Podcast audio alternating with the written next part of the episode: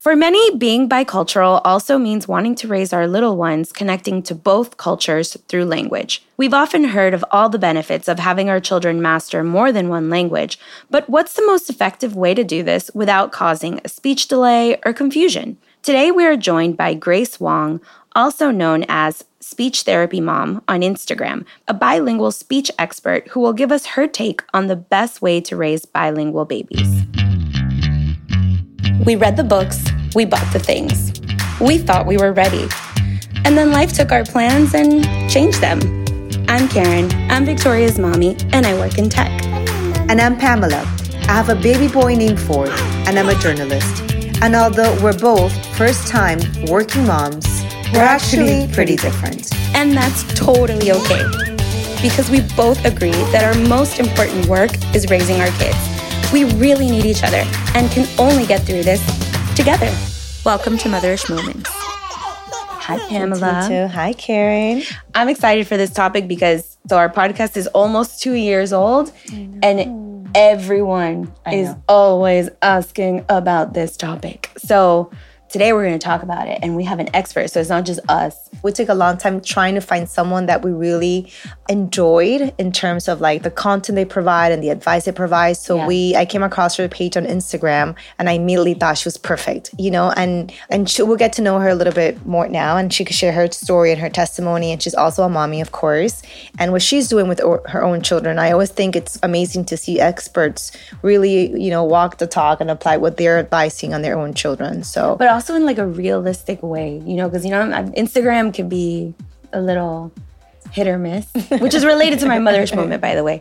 So I am, y'all know, Victoria starting preschool, whatever, blah blah blah. I've been talking about this for so long. I'm, you know, I'm a mess about it. But now I'm moving on into more logistical things about it. So she has three different lunch boxes that I'm gonna experiment with, and I've been trying to research because like obviously she's been home for three and a half years almost and she eats whatever i'm cooking for lunch. So like i don't have to think oh how do i pack this? And how do i make it last three hours? It's like de la olla. So it comes out of the pan it goes into her plate and we call it a day. And truthfully if she doesn't like it then i'll probably give her something else like you're not supposed to do whatever. So now i'm like okay i started trying to take a deep dive into like how to pack lunch for a preschooler. My issue here is that they're all like cold lunches or like the majority of what I see on Instagram or on TikTok is like a typical American lunch. Victoria's a rice and beans kind of girl. so I'm like, how am I gonna get to like send her whatever? So I think I might have figured it out, but my entire explore feed on Instagram is all like kids like bento lunch boxes. And I'm like, oh my God, because a, I'm dying to dive into this, right? And I'm dying to like go all in. I've got all these stupid sandwich cutters. And I also am like, I don't want to be the people that, you know, I like, I hate this chick. Karen does these stupid unicorn sandwich, whatever, which I don't even know what to put in a sandwich at this point because we can't even send anything with nuts. Like, I'm so confused. But anyway, I'm going on that journey. So I'm just giving you all a heads up because my Instagram is about to become very preschool lunch I'm excited. I actually I bought the lunchbox you suggested, one of them, and then I realized it didn't fit into the lunchbox. I had already bought him with his name on it, engraved oh, on it. oh no. Embroidered, I mean. So I had to buy another little lunchbox for him. And my mission this school year is going to be a better snack packer for Ford. Oh, look at know, that. I think the you know that towards the end of the school year, the teacher came up to me and he was like, "Hey, by the way, you know, I think he might be a little bored of the tangerine and strawberries because obviously that's the only thing I could do, right? I could peel a tangerine in the morning and I cut some strawberries and I kind of throw it in there with like a yogurt, a little pack of something and veggie chips Every day. every day. But I could eat a tangerine every day. I love it. So I assumed he does, he, and I think he does also. I mean, it comes back empty. He's obviously eating them. Yeah, yeah, yeah. I think she's bored of seeing the same thing every single Oh. day. for. Oh. Anyways, but my mother's moment of this week is so Ford now is into. It's so funny now. We posted on Instagram like a reel of him dancing, and he finds it so funny. So now he's like at the stage where he he will ask to see stuff that he's recording. Oh, he doesn't oh. want me to record him. He gets to know when I have the phone out. So he I always have it like have to do it when he's not looking, when he doesn't notice. But I find it so funny now that he like recognizes himself and he laughs at it and he finds himself funny. Kids love watching themselves. It happened to me this morning. So that was my mother's moment of the week. I haven't really had any. It's been pretty mellow now. Summer break. Grace, we're ready for your motherish moment. Any high or any low that you want to share with us? Yes. Um, so I just recently had a baby. She's six weeks old. And you know, the territory that comes with having babies, you are doing laundry all the time. But yesterday in particular was one of those days where I legit thought I was never going to finish doing laundry, I usually put like a towel underneath me before I go to bed because breast milk gets everywhere during the midnight feedings. And so when I woke up first thing in the morning, I had a lot. I had like, I guess my breast milk is coming in. So then that first layer of bed sheets, I had to put in the laundry. And then I lay back in the bed, which is not a good idea. I lay back in the bed and then I started feeding my baby for the morning feed. Then when I was burping her, she just had this huge upchuck. And so then at that point, I was on the first layer of the mattress protector. And so I was like, all right, well, I guess this is going in. For some reason, it didn't dawn on me that um, I probably shouldn't lay on the bed again now that I'm down to the last layer of my bed. And somehow I was FaceTiming grandma. And in the midst of it, she had a blowout. So then that was on I was on my third layer of mattress protector and at that point my husband came up and he was like stop laying on the bed. Go downstairs. like start start your day, you know? Just get off the bed cuz there's no more layers for you to throw in the laundry at this point. And I just couldn't believe it. We went through 3 layers of bedding within like an hour that morning with a newborn and it felt like a very motherish moment for me. And you also have a toddler, right? Yes, I also have a toddler. She is two and a half. She'll be three soon. And she is, she's a joy. She's a joy to be around. you posted an Insta story. I just saw it this morning actually. She's kind of like learning to dress herself and you has her shirt on backward and you're teaching her about the label. So she finally, like after struggling, gets her little t-shirt, her tank top on, her pink tank top on. And then I'm nowhere she looks and she goes, I'm so cute. and you label, we need to learn to speak to ourselves the way that your daughter. And it was so cute. And I'm like, you're right. We're so cute. I mean, we have those moments. We, yeah, I'll, I'll always, I'm like, I'm so cute. They try to teach us that we need to keep that childlike mentality with ourselves and we need to be more gentle with ourselves. So let's dive into this hot topic Ford us. Again, we get a lot of questions. We are obviously advocates of being bicultural. We're Peruvian. Spanish is my first language. English is my second language. My son, his father's Canadian. I am Peruvian. I get a lot of questions in terms of like, what does for not only understand, but what is he, I guess, starting to speak now? He's a boy, so he's saying a little longer, but now he's saying a lot of things. But I'll share my personal. So what we have decided to do is we do one house, one language. So we do only Spanish in my house. So the nanny speaks mm. Spanish, I speak Spanish, my mother speaks Spanish. We only speak Spanish to Ford. Anyone who speaks Spanish only speaks Spanish to my son. And you know, when the father is around, he obviously only speaks English, so he has no other option. But I feel like he understands everything the father tells him.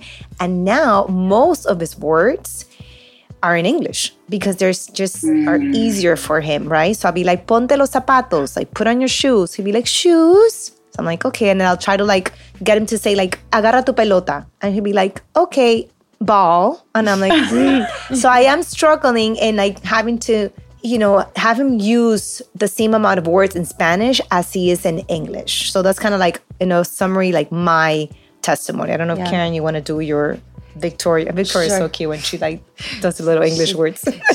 she's uh, she's struggling with the English. So my daughter is three. So I'm Peruvian. I was born here in the United States, but my first language is Spanish, and my parents somehow miraculously accomplished for me to speak Spanish still. And so my husband is from Argentina, so also Spanish, although a slightly different dialect and style, but we made the conscious decision that when our daughter was born, we were only going to speak Spanish to each other, even though we only speak English to each other. Mm. It's weird because, like, once you practice this, like, for me, the chip, like, I associate my thoughts and everything with Victoria in Spanish because it's three years of being committed and like sticking to this. So Victoria only really speaks Spanish because even our nanny that helps us is also only speaks Spanish and most of her friends understand Spanish even though a lot of them speak English. So she mostly speaks Spanish. She now has started to like learn some English words but she will speak basically like uh, Spanish and English. Like she'll just be like, oh, instead of saying zapatos, she'll be like, mm, zapatos. Like, and she thinks that if she changes the way she says it, then it's English. Yes. so it's super funny. But now she's about to start preschool. And obviously, there, I think, you know, English, she's going to start diving more into it. I do need but, to add that Victoria has been very verbal from a very young age. Mm-hmm. So that's where my concern started because I my point of comparison was being around Victoria the whole time. So when we started the podcast, Ford was, I want to say like eight, eight nine eight months. months. Yeah. And Victoria was already about a year. She's exactly one year older right. than him. So I'm like, okay, great. So in like a year, he's going to be, you know, reciting poetry like Victoria is. so when he hit, when he was about like 18 months, I was like, okay, my son's like, he understands everything. I kept getting him evaluated. Like he doesn't need any. He's fine. You're being, you know, you getting impatient. Stop comparing. Just kind of like lay off him. He'll be fine. But I wanted to help him because he was getting very frustrated and you know he's also very physical like a big boy. So i decided to start speech therapy proactively. Even the speech therapist was like hey i think you should wait a little bit. But we have been speech therapy since he was like i don't know like maybe like 21 months right before he turned two. And it's been great but now she does half in english and half in spanish because a lot of the words that she said are he's like i feel like he releases a lot of the stress because he's able to say the english words Mm. so that's kind of like a yeah. summary. And we want to hear from you, Grace. What really works? What are some of the myths and what are the realities about really being effective when it comes to raising bilingual babies? So, actually, everything you guys said is so relatable. I think a lot of bilingual parents will find those challenges that you guys shared. And what's so funny is that bilingualism is actually really prevalent around all parts of the world. And percentage wise, there are actually way more bilinguals in this world than monolinguals, people who speak only one language and have no other linguistic influences. But despite how common bilinguals are, the phenomenon of being bilingual is one of the least researched topics in science because it is such a fluid experience. And fluid as in at each stage of life, being bilingual could look totally different, you know? And I think a lot of, especially first generation bilingual moms, we find ourselves going through that wave of when we were growing up, our parents were all about assimilation. Like, make sure that they know how to speak English before they go into school, or they're not gonna have friends, or they're not gonna make straight A's. And then we ourselves start to feel that peer pressure as we go into middle school, and then we completely cut out. We're like, we do not, we want nothing to do with our home language or secondary language. You know, we want to be the cool kid. And then, you know, we go through high school, we go through college, and maybe we go on study abroad, and then we have kids. And then we're like, oh my gosh, my home language is so important. I want my kids to be bilingual because there's so many benefits. But then now I can't even remember how to say pineapple in my secondary language or something, you know? And that's why I mean by being bilingual is so fluid. But bilingualism also comes in all shapes and sizes, as in every single family, even if you compare two who have the same languages spoken at home, their community, their family structure, and their backgrounds can look very, very different. And that's why it's so hard to really study bilingualism and also pinpoint like trends and findings in bilingualism. But there are several things we do know about bilingualism, and I always, always preach it to parents. A lot of times, being bilingual takes the blame. I feel like bilingualism gets to be blamed for a lot of any developmental anomalies, delays, or disorders. A lot of times, when a parent takes their child to the doctor and they're like, we have concerns because they're not talking yet. And a lot of times the pediatrician's first thing is, well, is there another language at home? Yes, even though, even yes. though, yes, even though bilingualism is not to be blamed and it has no contribution to why a child may be delayed or maybe displaying different things. That is a very old belief that bilingualism is what impacts a child's delay. So, a typically developing child, whether they are being exposed to only one language at home or two or three, however many, their trajectory of meeting milestones should be similar or the same. So, a child who has only heard English at home compared to a child who has heard both Spanish and English at home should start to have their first words between 12 months to 15 months. That's kind of like what we look at as speech therapists to make sure this child is on track no matter how many languages are spoken at home. And so that's something that we really want parents to know is that you're not hurting your child if you have desires to expose them to two languages or three languages or however many your family backgrounds comes with. I think here in Miami, we have a lot of fear. I mean, I, I think a lot of my friends too in our generation is we want them to speak Spanish really well. So we actually avoid English. Mm. I think a lot of the times that happens, right? Like we commit to being like, we speak Spanish, we only speak in Spanish. I mean, that's kind of the decision that, that we both made uh-huh. because everyone assumes like, hey, when they get to school, they'll eventually pick up English. So as soon as Ford started daycare, that's when he started bringing home a lot of the English words, right? Like the shoes and the yeah. balls and I guess words that they were using at the daycare.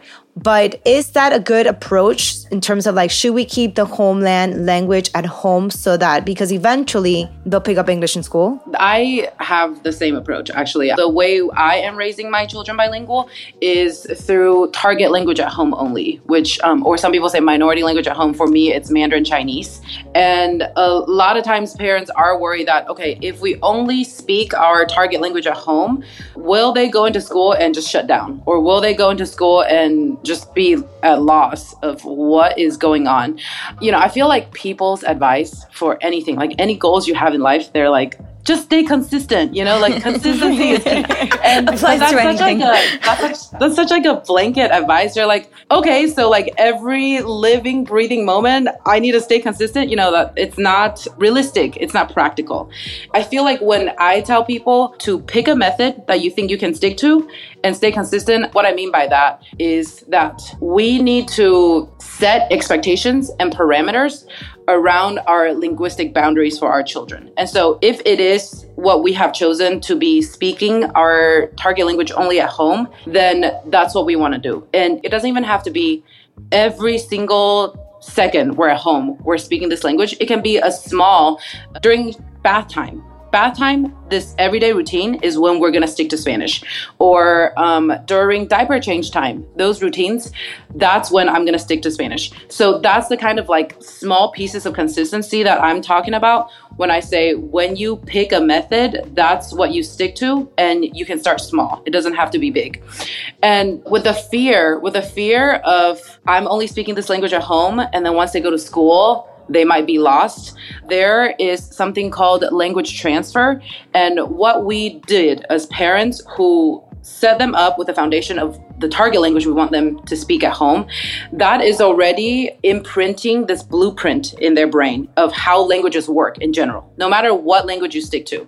Okay. And once we've done that, we start speaking to them, no matter what language we choose, their brains are already wired to have like a default communication system. Okay, they're learning like grammatical structures, they're learning speech sounds, they're learning new concepts, vocabularies.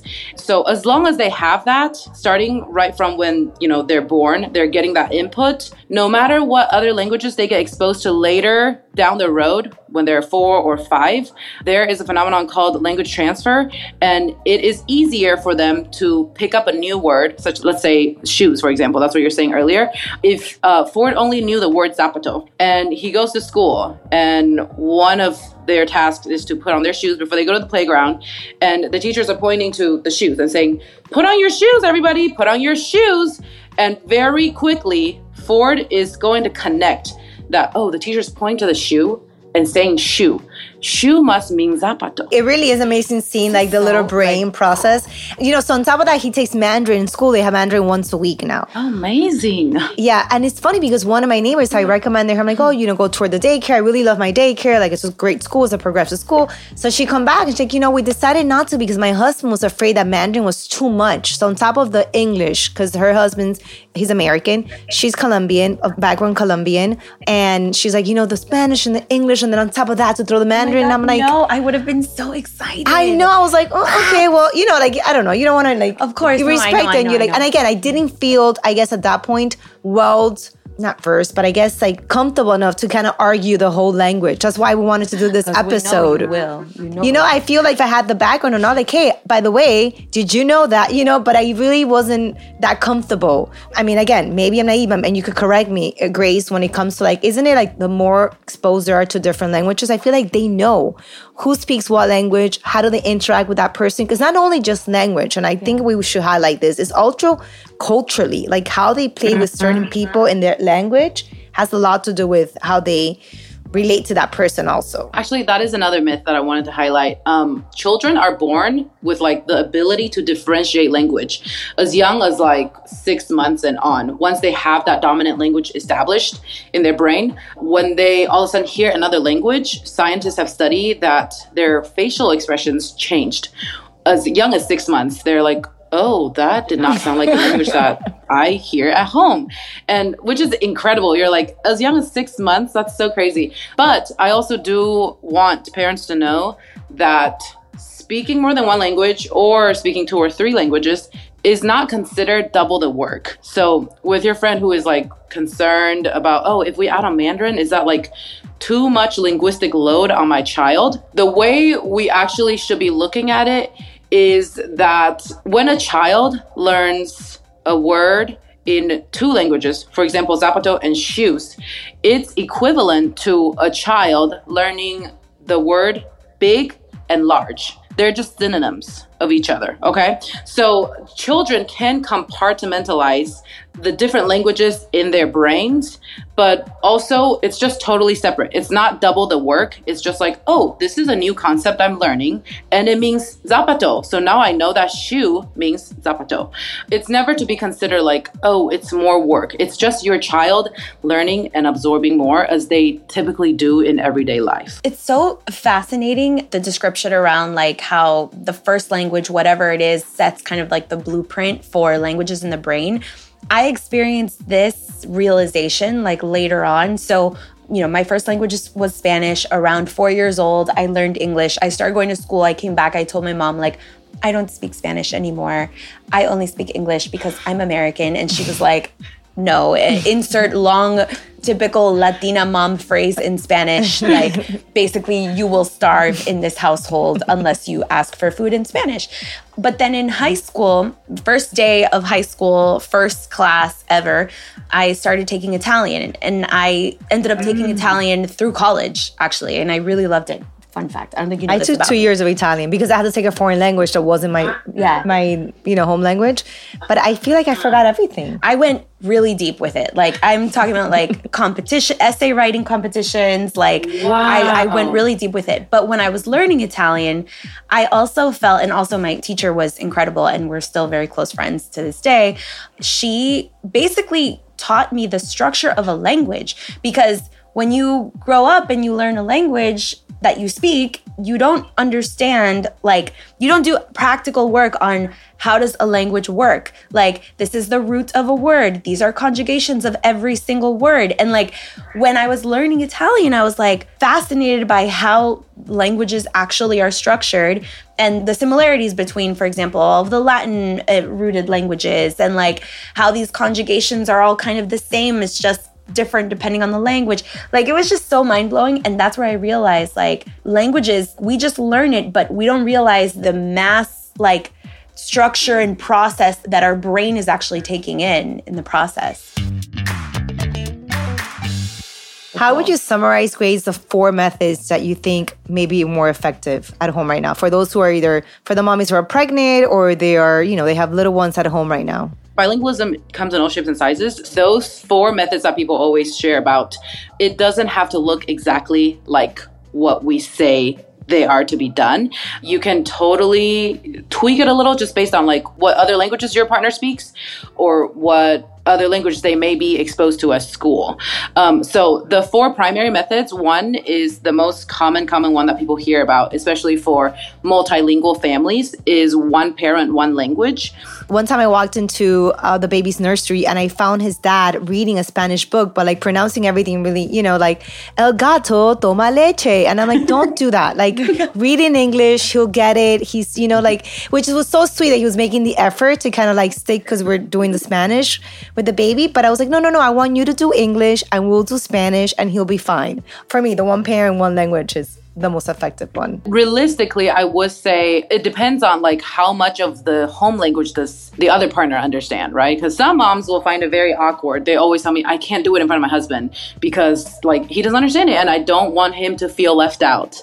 So that is something that like if that's the method you choose, then it would be optimal if you know your partner is someone that is open to it, even if like at the dinner table you're saying a string of things that he doesn't understand and he doesn't feel included, but for the benefit of the child, he would be on board with it, you know? And then the other one that is also very common, which is I would say more doable in small pieces for parents who are just starting to exert a new language, is known as time and place which just means what I was saying earlier setting boundaries and parameters around each language. So, for example, we will only speak Chinese when we are at grandparents' house, or we will only speak Chinese, let's say Monday, Wednesday, Fridays. There's this YouTuber that I followed for a long time. She is trilingual and she speaks Japanese, Chinese, and English. And she always shared that the way she was able to completely be fluent in all three languages throughout her entire life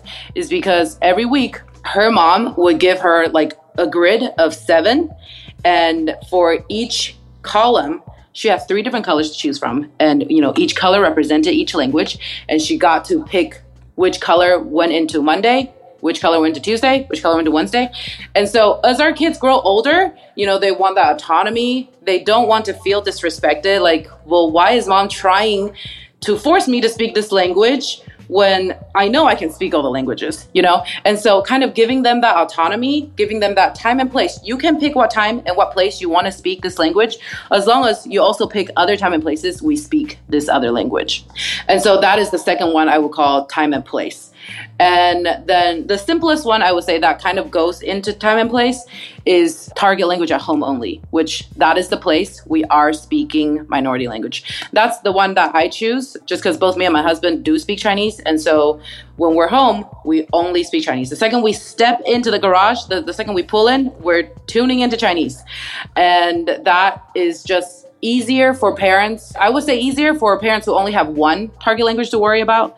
Um, and then also you just you, have, you don't have to keep track of oh okay I think I said during this time I'm going to speak this language. Did you and your husband at the start of your relationship did you speak Chinese for the basis of your relationship? No. Okay, because no. this is where I'm like, yeah. how do I change my love language now? I can't. I don't know how to do this. no, no, no. I totally agree. So we met in biology 1101 in college, and I totally only spoke English with him, and we flirted in English. You know, like I was like, how do you even flirt in Chinese when we first started having kids?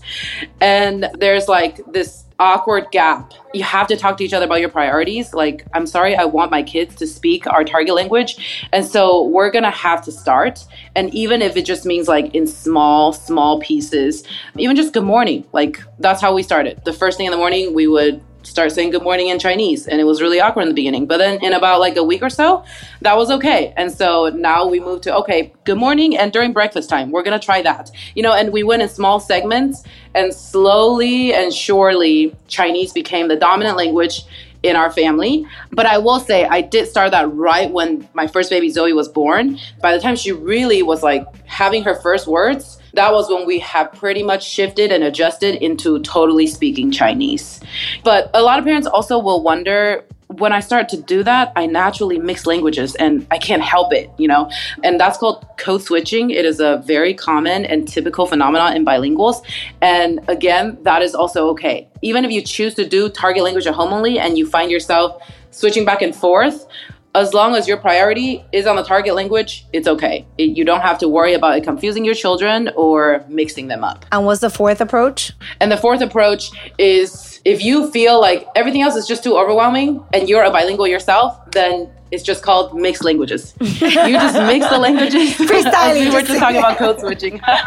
yeah, it's free for all, but your children are still getting exposed to both languages. What is happening in our brain when we switch back and forth is that the two languages are always competing with each other.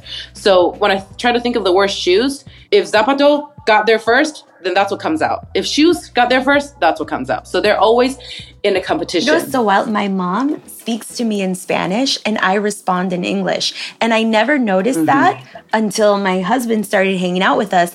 And he's like, watching you guys is really weird because you have a full conversation, emotional conversation, all kinds of stuff. Yeah. But it's it's a conversation in two languages. And I'm like, no, that's not true. And he's like, yes, it is. And I didn't notice it like my whole life. Yeah, you know, it's so funny because I never knew my mom even knew spoke English. Until one time, my I remember I was doing homework with my sister, and we hear her arguing with the FPL, like with the electricity company, in English, like you know, presenting her argument pretty like I was like in shock. And I remember I looked at my sister and we're like, when did she learn all this English?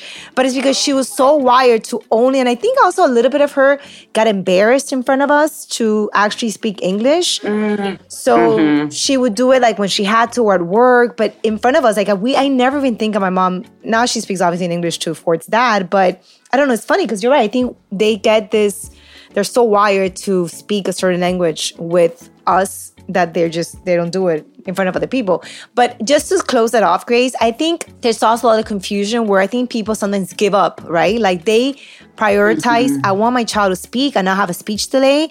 And if language is a little too much or confusing them, then I'm just gonna drop it. So, because I had a friend who was like, you know what? He started speech not the speech therapist only does English, so we're only gonna do English now. So now the kids don't speak any Spanish. The children don't speak Spanish because she was so more concerned about the speech delay than actually prioritizing having a bilingual child at this point. That kind of goes back to my very first point is that bilingualism always gets the blame, right? And I want to encourage parents to recognize that exposing your child to more than one language again, it's not increasing the workload. It's not increasing the mental load. It is just introducing them to new concepts, as you would in if you were only working with one language. Studies actually just recently came out. A lot of parents with children with autism, they are concerned that if my child has autism, then I shouldn't introduce another language because kids with autism, some of them may not be verbal. But the truth is that children with autism can also be bilinguals. And it also showed that children with autism who were exposed to more than one language at home actually had a higher rate of being verbal in general. And so I do want to encourage parents who may be concerned with language delay or any language linguistic disorders to know that when you are adding another language into your child's blueprint, it's not making it harder on them. It is just giving them more opportunities to communicate in different forms and in different colors. So, to go at it, if you can provide your child a gift of bilingualism, I will highly encourage you. It's such a gift. It, really it is, is, a gift. And I think we have such a privilege. I think people that don't speak another language are actually proactively looking yeah. for ways to implement a second language to their children. Absolutely. Yeah. yeah. Yeah. Oh, this was awesome. Thank you so much, Grace. Now I'm pumped. I'm like, you know what? Now I also realize how I'm like low key embarrassed. Like one time Victoria was trying to say something to me in English and I pretended that I didn't speak English. And she looked at me, she was like, no. I know that you speak English. Well, I think the sacrifice that you and Juan have made has really paid off. She's amazing. Victoria's incredible. I love watching her and how she's developed. And it's not just the language, it's how she expresses herself and just the character she has. It's Thank you. So whatever you, you whatever sacrifice you had to make, it has no, been no, no, worth good. it. Now I'm gonna go and see, and I'm gonna speak only Spanish to and, Juan. Oh, and I love. Like, I love Grace, and you said like once we had children, we are like, oh my god, it's all about like our Yeah, yeah, homeland. yeah, like yeah, I literally wanted like we're taking like the Peruvian hats, the llamas, the Peruvian food. It's like Right. oh my god, like my heart just exploded with pride, and I just want him to like be and feel Peruvian. You know, we have Just like, like me. battles at home because, like, so in Argentina, the Spanish that they speak, there are words that are different, right? And so, Yes. like, for example, you have strawberry in English that for us would be fresa, but for them is frutilla. And so, like, when she was really little, poor he, I think he lost this battle, but when she was really little, I would be like, Mami, mira, una fresa. And he was like, frutilla. And I'm like, fresa, frutilla, fresa. And then she was looking at us like, you psychos. And then the nanny is like, fresa. And I'm like, oh, like you lost. but I think now she knows though. Like she'll be like, papi And now dice she knows both. frutilla Yeah. and mama dice fresa. So I'm like, okay, great, you got it. Um, but thank you so much. So everyone, please follow uh, Grace Speech Therapy Mom on Instagram. Super fun videos. uh, by yes, the way, and by the way, Yeah. you're a hero because you are, you know, with a newborn and with a toddler, and you still found time to sit with us. Thank so you. thank you so much. yes, Of course, it was my pleasure. It was so fun talking to you guys. likewise. Thank you. Likewise.